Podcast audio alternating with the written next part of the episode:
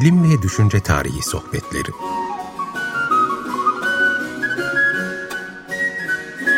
Hazırlayan ve sunanlar Derya Gürses Tarbak ve Doğan Çetinkaya.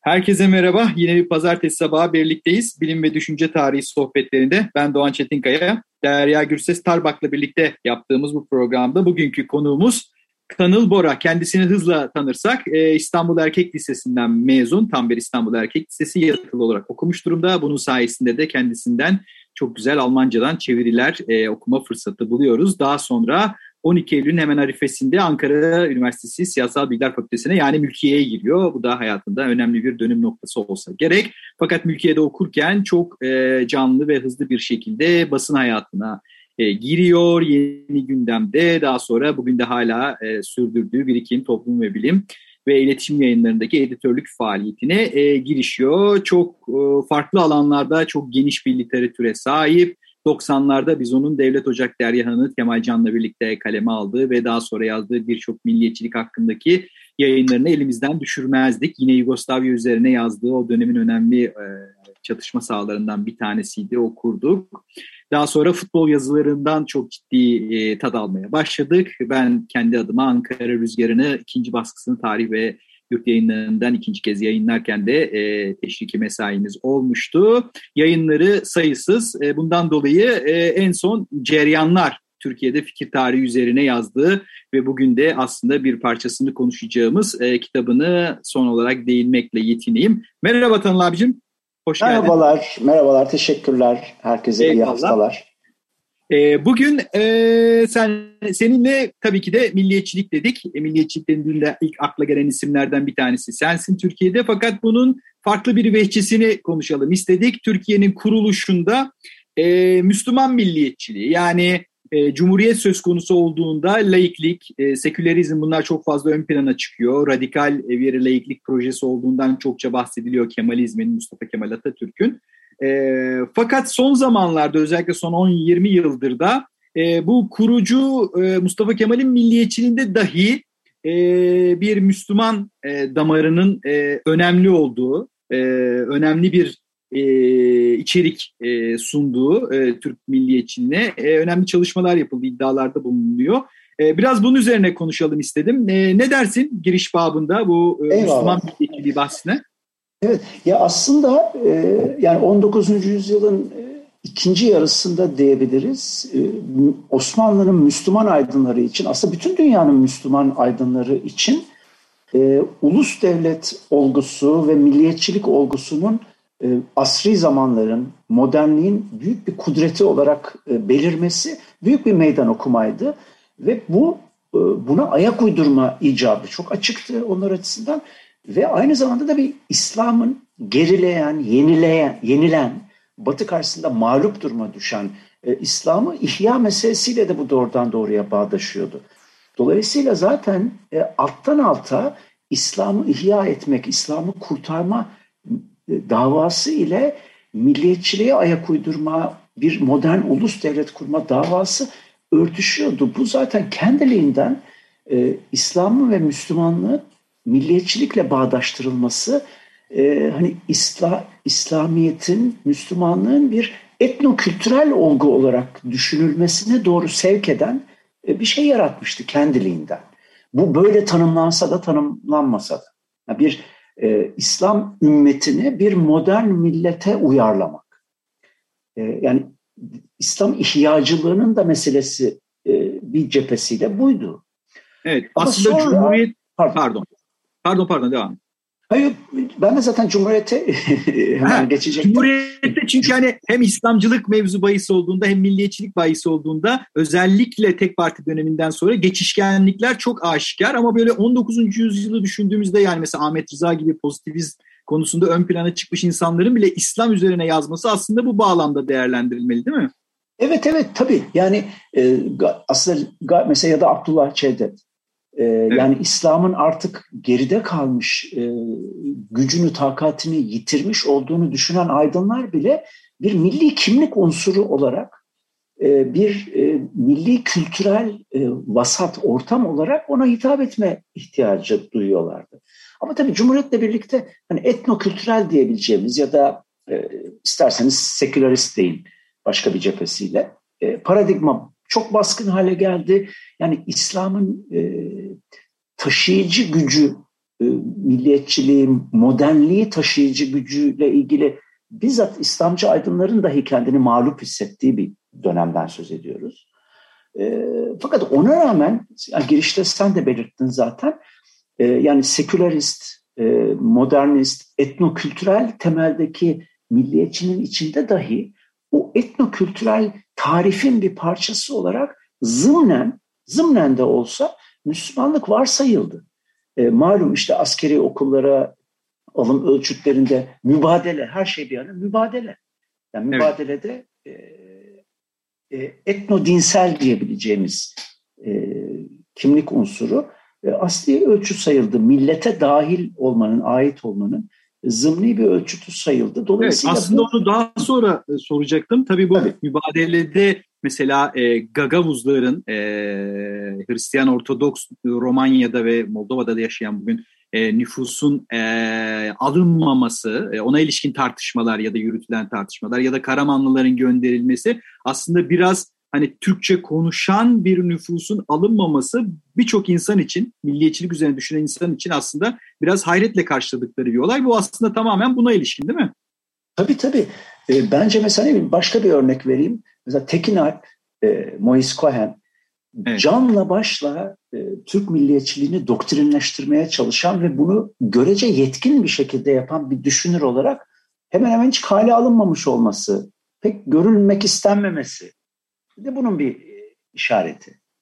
E, pek çok başka e, şey zımni unsur görebiliriz. Yani e, Müslümanlık e, Türk milli kimliğinin dolaylı da olsa, zımni de olsa e, bir unsur. Tabii bu Müslümanlık temelli bir milliyetçilikten başka bir şey.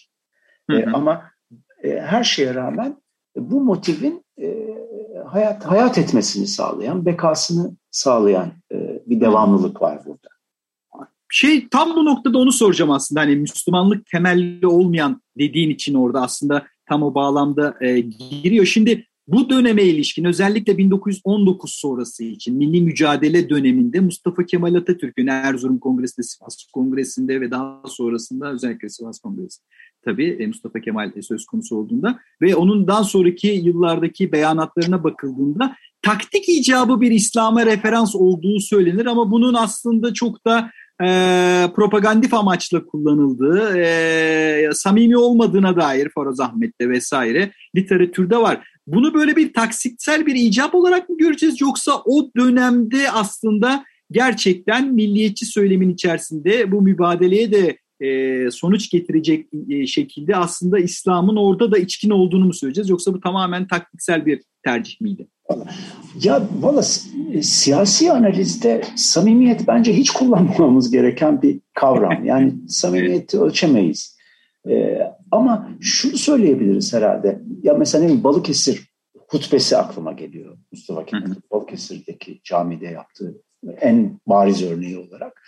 Ya ahaliyi seferber edebilmenin e, olmazsa olmaz e, e, icaplarından biri İslami dil içinden e, konuşmak. Oradaki taktiksel e, işlevi e, görebiliyoruz. Ama tamamen ve sadece taktiksel mi? O çok e, şüpheliyim. Yani bir yandan da o sadak bir sadakat ölçüsü olarak ve hakikaten de bir e, zımni e, kimlik unsuru olarak e, bir referans değeri taşımaya da devam ettiğini düşünüyorum ben. Hı hı, e, hı. Taktiksel cephe öndedir ama tamamen sadece bir kenara atmak üzere tamamen araçsal e, olduğunu da düşünmüyorum. E, yani bence Cumhuriyet'in e, sekülerizm bakımından, batıcılık bakımından en radikal unsurları dahi en azından bir kültürel kimlik unsuru olarak itikadi e, meseleyi hiçbirimiz yine bilemeyiz ve ölçemeyiz. Evet. Ama bir kültürel kimlik unsuru olarak e, Müslümanlığın içinde hissediyorlardı sonuçta. Bunu yani bunu unutmamak lazım. O kadar yani samimi ve taktikseli o kadar kutuplaştırmamak lazım. Anladım. Demeye çalışıyorum. Ee, zaten öyle olmasa hani Stefano Benniso ile Poti Benniso'nun e, bu e, işte Türk milliyetçinde kat edilmemiş bir yol Türk Ortodoks Kilisesi üzerine Hı. yaptıkları çalışma düşünüldüğünde aslında o damarda e, e, özellikle sadece İslam'a dayanmayan bir milliyetçinin inşasında Türkiye'nin kuruluşunda dahil edilebilecek bir yol iken e, onu aslında dışlamaları e, önemli bir gösterge bu bapta aslında değil mi? Tabii tabii. Ee, mesela buna refakaten bir Türk İslam'ını adını böyle koymaksızın da olsa bir Türk İslam'ını çerçeveleme çabaları da var malum. Sadece o dönemde değil ama o dönemde de var. Ee, yani Müslümanlığı tıpkı e, e, şey Luther deneyimindeki gibi e, e, Türkçeleş mesela e, ibadeti ve e, ezanı Türkçeleştirmek de bununla alakalı bir şey. Hı. Millileştirmek, e, Türk Türkiye özgü e, bir Müslümanlık e, yorumuyla meşgul olmak. Kısmen heterodoksiye dönük ilgi bir ara işte Hasan Ali Yücel'in de meşgul olduğu gibi. E, bunlar da bununla bağlantılı sanırım düşünmeliyiz. Hmm. Aslında burada hani ülkenin e, Türkleştirilmesi e, çerçevesinde aslında İslam'ın da sadece modernleştirilmesi, dönüştürülmesi aynı zamanda bir millileştirilmesi evet. aslında bir şey. Evet mesela benim e, zaman zaman tekrarladığım hoşuma giden e, bir isimlendirmedir Mustafa Kemal'e o zaman takılan çeşitli adlar arasında Luteri Sani yani ikinci Luther e, hmm. e, de var. E, evet. Almanya'dakine benzer bir dini millileştirme misyonunun e, önderi olarak e, görmenin ifadesi. Luther evet, oldu. Evet, aynen. Ee, peki şimdi bir müzik arası verelim. Ee, ne dinliyoruz? Ne seçtin bizim için bugün? E, Turgut Berkes'in e, Kış Neden Var parçası. Bu aslında ben kış yazcı değil kışçıyım. Yani parçanın mesajına karşı karşıyım. Yani ama sonuçta bu bir sonbahar metiyesi. Bu çok çok sevdiğim bir Türk rock şarkısı. Bir sonbahar metiyesi. E, onu seçtim. Eyvallah. Çok teşekkür ediyoruz. Evet efendim. E, şarkıyı dinliyoruz ve daha sonra sohbetimize devam edeceğiz. Buyurun. Evet, e, şarkımızı dinledik. Tekrar e, Tanıl Bora ile birlikteyiz. Ben Doğan Çetinkaya. E, Müslüman milliyetçiliği veya Türk milliyetçiliğinin kuruluşundaki İslam üzerine konuşmaya devam ediyoruz. E, peki burada İslam deyince tabii e, birçok şey de kastedilebilir. E, biz burada biraz e, bir etnik göndermeye de e, aynı zamanda e, işaret eden bir şeyden bahsediyoruz ki İslam'da Müslüman e, eşit olarak da e, anlamlı olarak da kullanılmaya başlıyor. Tabii burada bir de sunnilik var. Yani burada İslam dediğimiz zaman e, diğer heterodoks unsurlara milliyetçiler nasıl bakıyordu? Onlar ne kadar e, hikayenin merkezine dahil ediliyorlardı ya da edilmiyorlardı? Biraz da ondan konuşabilir miyiz? Evet, demin az evvel bahsettim ya mesela Hasan Ali Yücel'in e, bakanlığı öncesindeki çalışmalarında e, heterodoksiyi e, yani e, İslam heterodoksisini e, Aleviliği, Bektaşiliği ki kendisi de malum bir Mevlevi. E, Türk İslam'ının e, özgün ana yolu olarak e, gören ve bunu anlatan kitapçıkları var, e, yazıları var. Ama bunu yapanlar çok fazla değil. Yani heterodoksiyi asli din, din yolu, Türkiye özgü din yolu olarak öne çıkarmaya çalışanlar çok fazla değil. Bu ya marjinal kaldığını söyleyebileceğimiz bir yönelim. Yani Diyanet'in rolünü de küçümsememek lazım bence. Yani o dönemde e, Diyanet, e, kalan ulema e, dini ayakta tutmanın e, bir aracı olarak e, rejimin sınırlı çerçevesi içinde bile olsa Diyaneti çok önemsiyorlar e, ve Diyaneti neticede Sünni İslam'ın bir e, merkezi olarak ve bunu e, ana akım olarak ayakta tutmak üzere e, sürdürüyorlar. Yani Elmalıların falan e, Aksikilerin e, hı hı. etkisini unutmamak, küçümsememek lazım. Hı hı. E, peki şöyle bir şey diyebilir miyiz aslında? E, Cumhuriyet kurulurken tabii ki de bir gayrimüslim nüfusun e, yok edilişi üzerine e, tesis ediliyor tabii ki de. Bu anlamda İslam o anlamda da önemli. Yani bir Hristiyan karşıtlığı evet. babında Rumlar ve Ermeniler gittikten sonra aslında bu sekülerleşme, laik ve modernleşme biraz Sunni nüfusun e, sekülerleşmesi ve batılılaşması olarak da algılayabilir miyiz? Yani aslında oradaki batılılaştırılan Sunni nüfusun kendisi. Onun dışındakiler zaten milletin içinde çok açık ki çok tarif edilmiyorlar. Yani alınmıyorlar değil mi? E, çerilmiyorlar. Evet, hatta e, Fali Rıfkı Atay gibi dine hiç de sempatiyle bakmadığını bildiğimiz bir yazar bile e, Müslümanların memlekette sadece Müslümanların bırakılmış olmasına şükretmeleri e, gerektiğini, rejime bunu borçlu olduğunu yazar bazı yazılarında.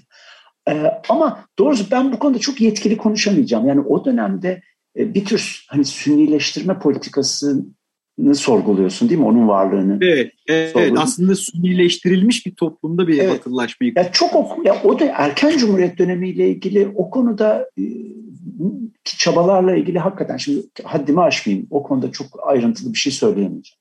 Var mıydı böyle bir çaba? Ne kadar vardı? Onu ölçemeyeceğim. Evet. Yine böyle Türk milliyetçiliği içerisinde çok da güçlenmemiş damarlara baktığımızda da görüyoruz değil mi? Mesela bu Anadoluculuk aklıma geliyor. İlk kuşağında özellikle Mükrimin, Halil'e vesaire baktığımızda orada da bu e, Anadolu'nun Müslüman olmasına bir vurgu var aslında Anadoluculuk akımında vesaire. E, Remzi Oğuz Arık'ta daha sonra var mı onu çok bilmiyorum ama var var e, tabii bu var. Anadoluculukta da hani Anadolu'nun Hmm, hmm. Onlarda nasıl bir şey e, bu İslam ve Türkçülük? Tabii ya onlar e, Anadolu'nun e, Anadolu'nun yoğurduğu e, İslam'ın e, daha derin, has e, hatta mesela ne bileyim e, topçu e, olanca radikalliğiyle e, şeriata karşı tasavvufu öne çıkarır. Neden? E, çünkü şeriat biçimsel ve yüzeyseldir. E, e, oysa Anadolu'ya özgü olan e, tasavvuf içe e, dahirdir, daha derunidir. E, hı hı.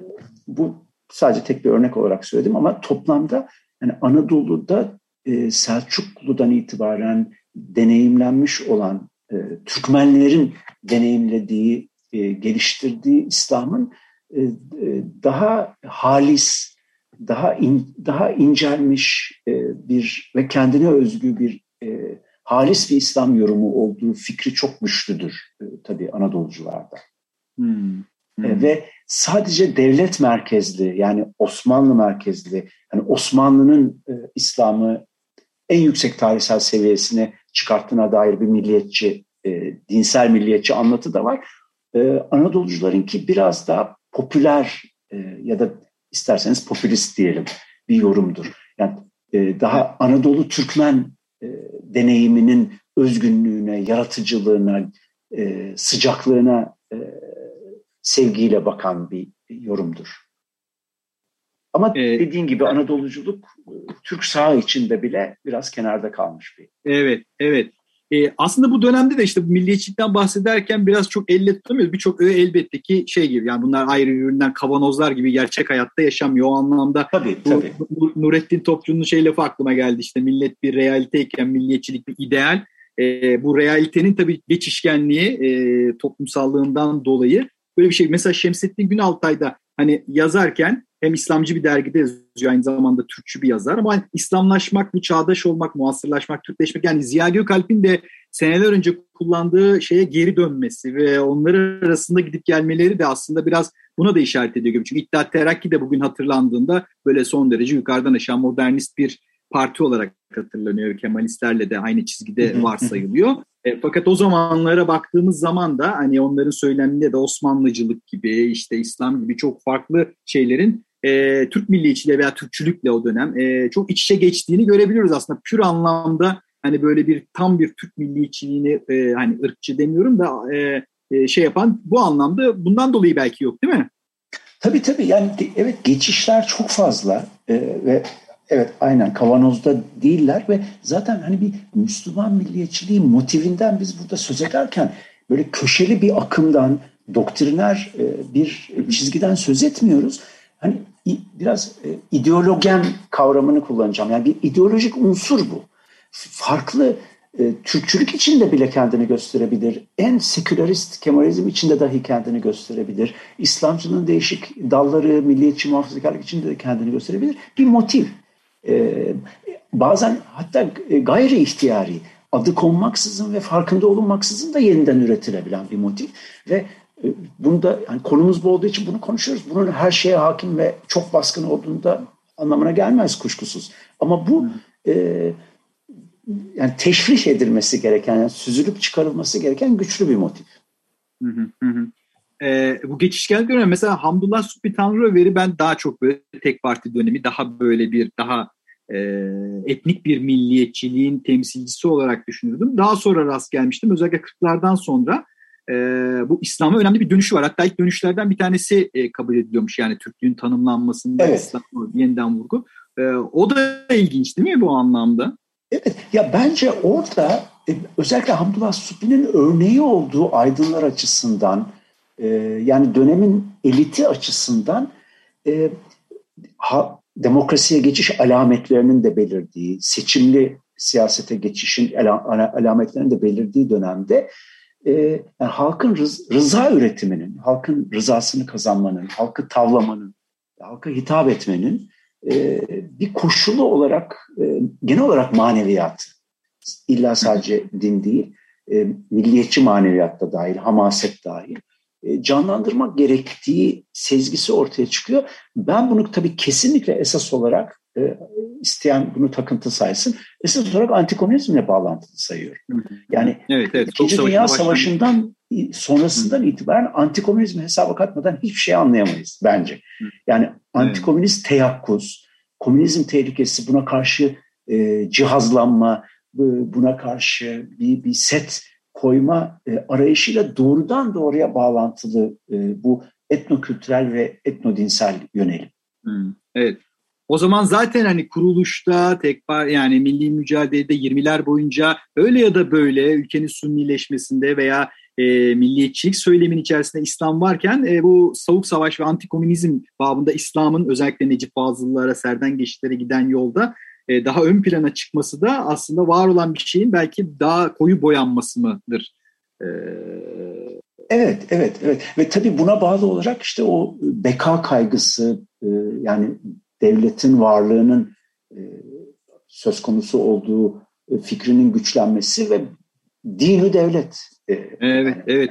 Evet süremizin devlet. sonuna geldik. Ee, dinleyenler diyeceklerdir günümüze niye gelmediniz Müslüman milliyetçiliği konuşacaksanız bugünü konuşmak lazım derlerdi belki ama e, olsun biz e, daha erken dönemler üzerine Müslüman milliyetçi üzerine bir sohbet gerçekleştirdik. E, çok teşekkür ediyoruz Tanıl Bora. E, ben teşekkür ederim. Katıldım. Hem de görüşmüş olduk sesle de olsa. Doğan. Eyvallah eyvallah sağ olun. Evet bir bilim ve düşünce tarihi sohbetlerin daha sonuna geldik. Gelecek hafta başka bir konukta buluşmak üzere. Hoşçakalın diyoruz.